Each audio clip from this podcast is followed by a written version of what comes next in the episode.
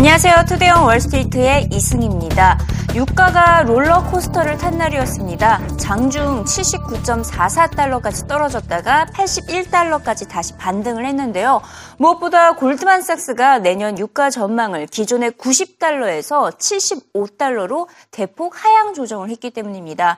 물론 세계 경제가 둔화될 것이다라는 두려움에 이 수요가 줄어들 것이다라는 전망도 반영이 됐지만 무엇보다 미국의 쉘 붐 때문에 공급이 증가할 것으로 내다보면서 국제유가 약세를 전망을 한 것입니다. 전 세계적으로 원유 공급이 늘어나고 있는 현상을 우려한 것인데요. 중동 국가들도 계속해서 증산을 하고 있고 미국의 산유량은 지난 여름 이후 하루에 오십만 배럴 가까이 늘어나고 있습니다. 이에 따라 국제유가가 수년 동안 바닥을 유지할 것이라는 전망이 지배적입니다. There's so much going on in the world right now. We've seen geopolitical supply disruptions hit new highs, yet North American supply has managed to not just match that over the last few years, but overwhelm that.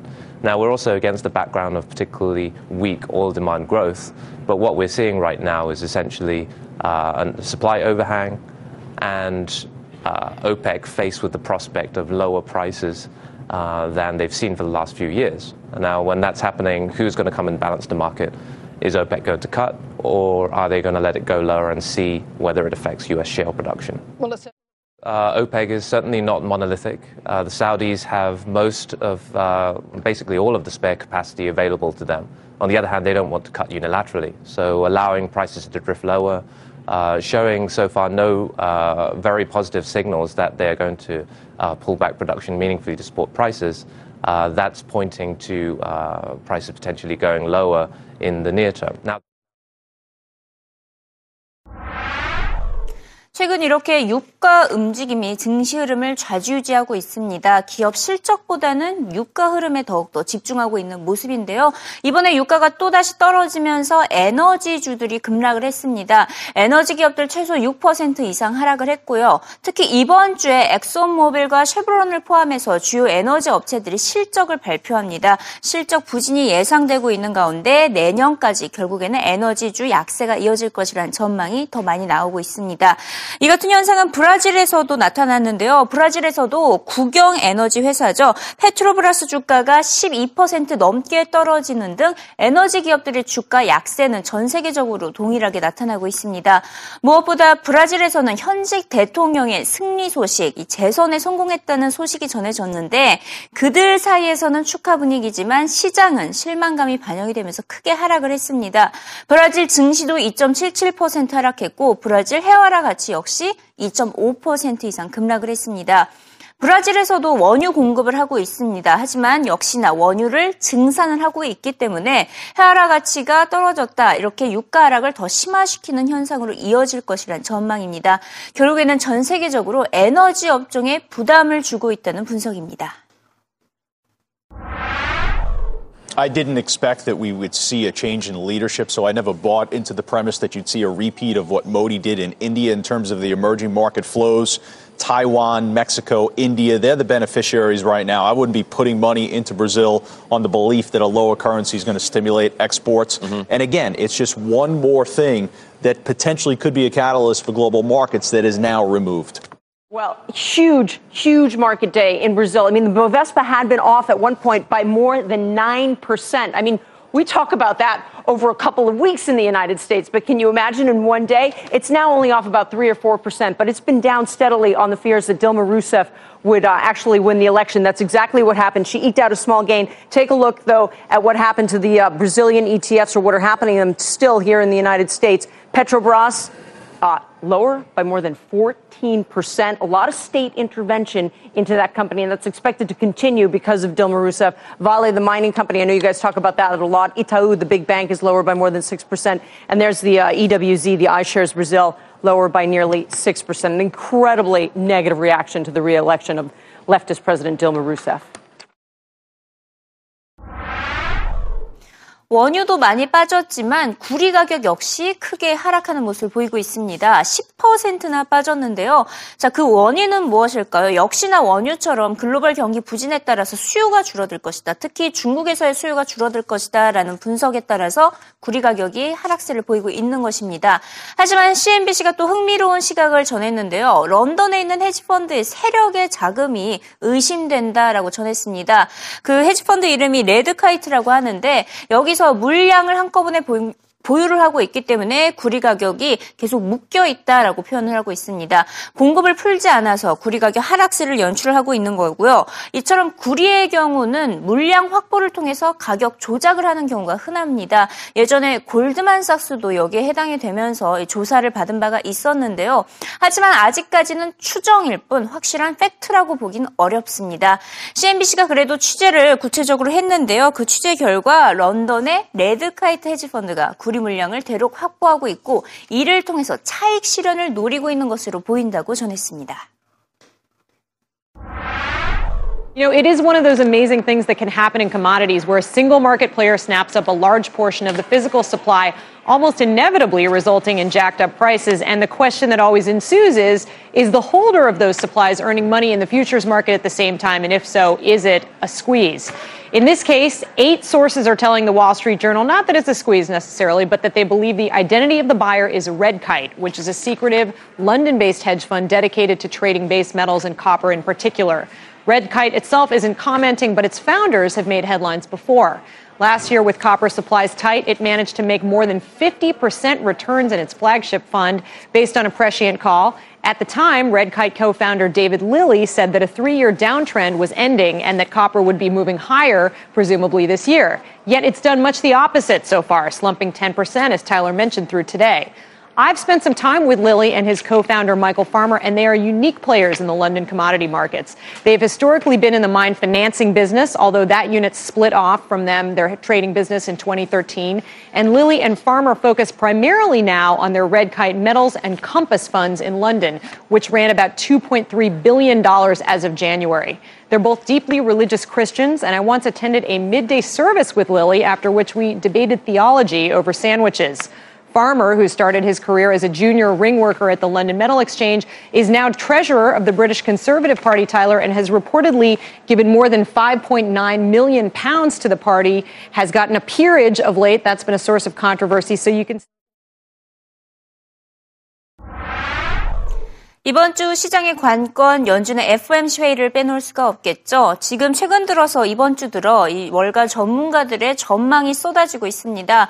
아, 전망 구체적으로 정리를 해봤더니 거의 일치하고 있습니다. 우선 이번 주에 양적 완화 정책 백오십억 달러씩 공급을 하던 것 이번 달에 아예 끝날 것이다. 어, 영으로 어, 마무리가 될 것이다라는 전망이 나오고 있고요. 또 저금리 기조도 계속해서 지속될 것이다라고 내다보고 있습니다. 물론 상당 기간이라는 문구에 대해서는 의견이 엇갈리고 있지만 이번만큼은 금리의 변동은 없을 것이다. 즉 새로운 것은 전혀 없을 것으로 예상을 하고 있습니다.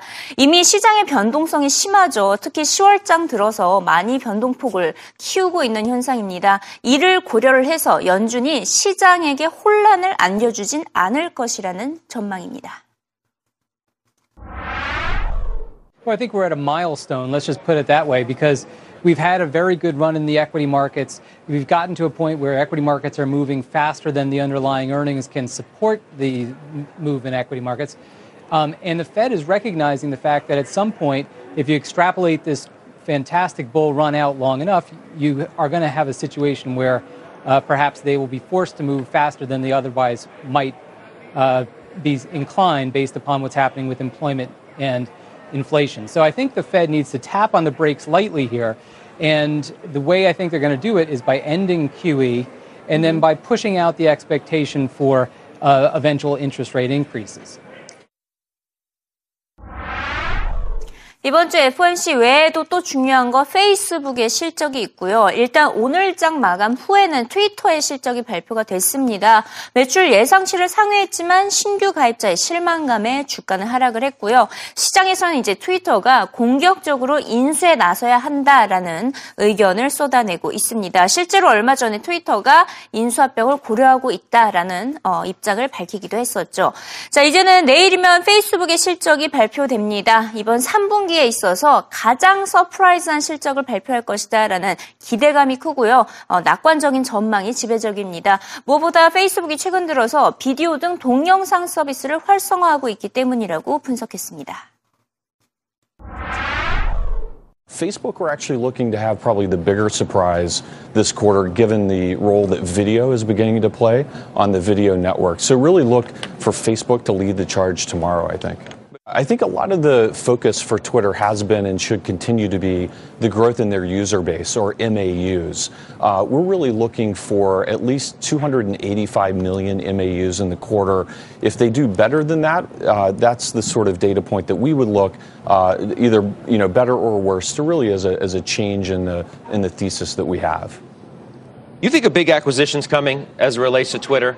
They've got some cash. Do you think they're going to put it to work?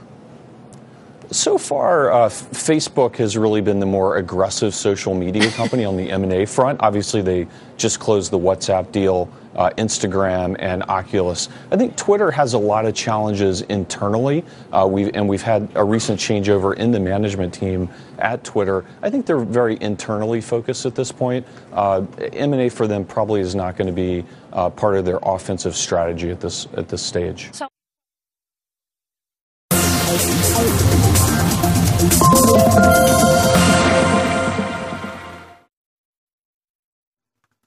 현재 시각 씨엔비씨 헤드라인을 살펴보도록 하겠습니다. 어, 첫 번째 소식으로는 브라질 대통령, 현지 대통령의 재선과 관련된 소식이 전해지고 있는데요.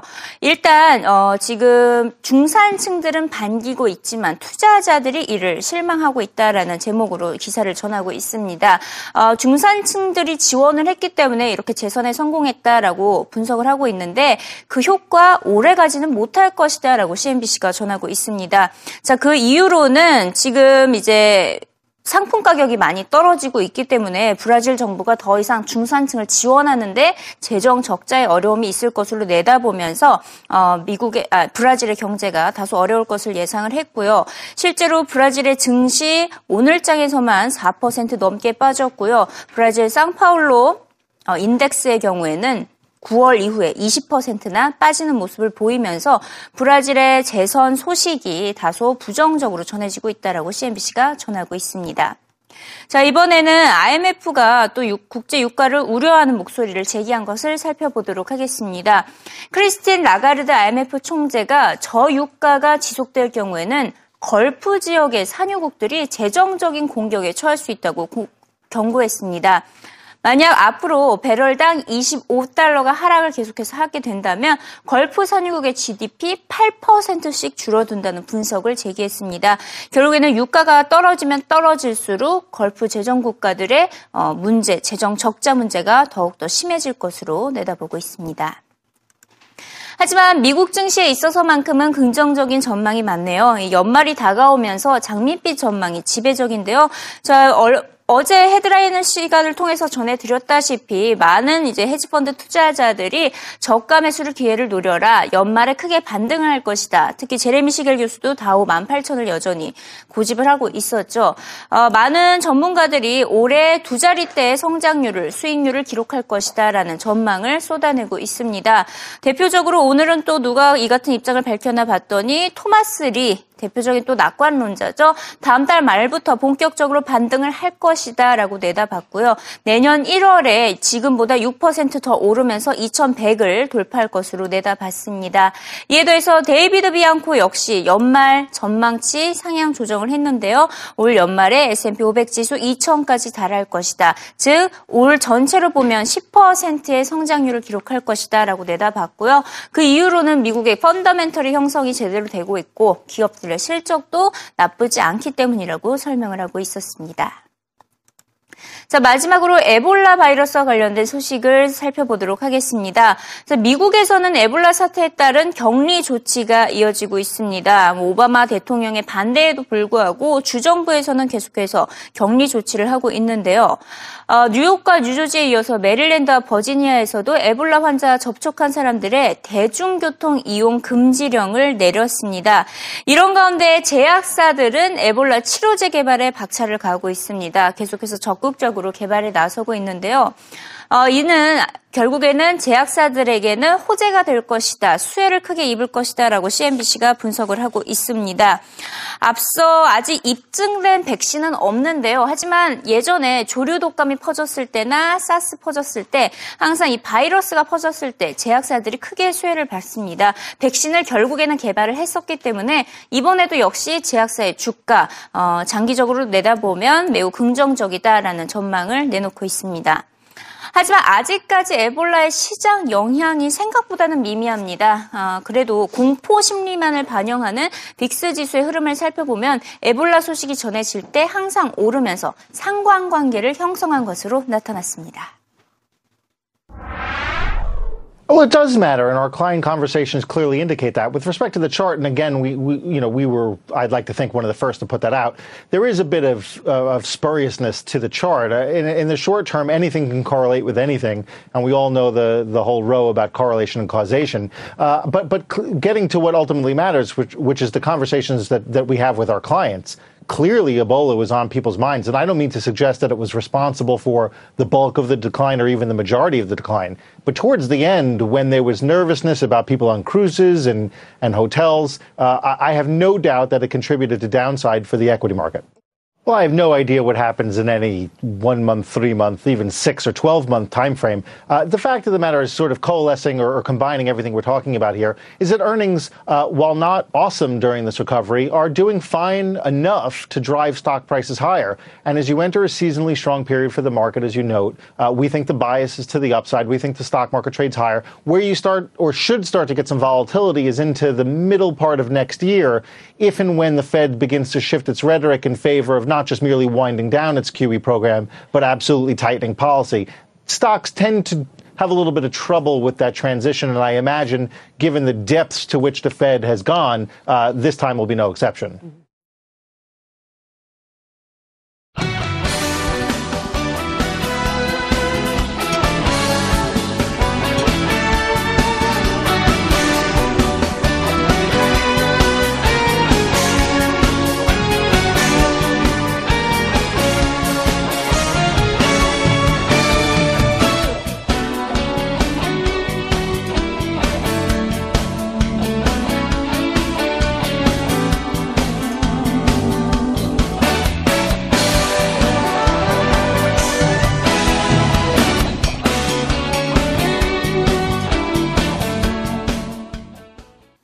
네, 이어서 주요 해외 기업 뉴스 살펴보겠습니다. 본격적으로 뉴스 살펴보기 전에 트위터가 실적 발표 이후에 시간의 거래에서 주가가 급락하고 있다고 말씀을 드렸는데 일단은 사분기 매출 전망 사억 사천에서 사억 오천만 달러를 예상을 했는데 월가 예상치가 사억 사천팔백만 달러였다라는 말씀을 드렸습니다. 이 부분에서 투자자들이 좀 실망을 한 것이 아닌가, 월가 예상치의 최상단을 찍지 못했다라는 얘기, 그리고 큰 폭으로 웃도지 못했다는 이 부진한 좀 매출 전망에 실망했다라는 이 분석들이 나오고 있다는 모습부터 먼저 전해드리겠습니다.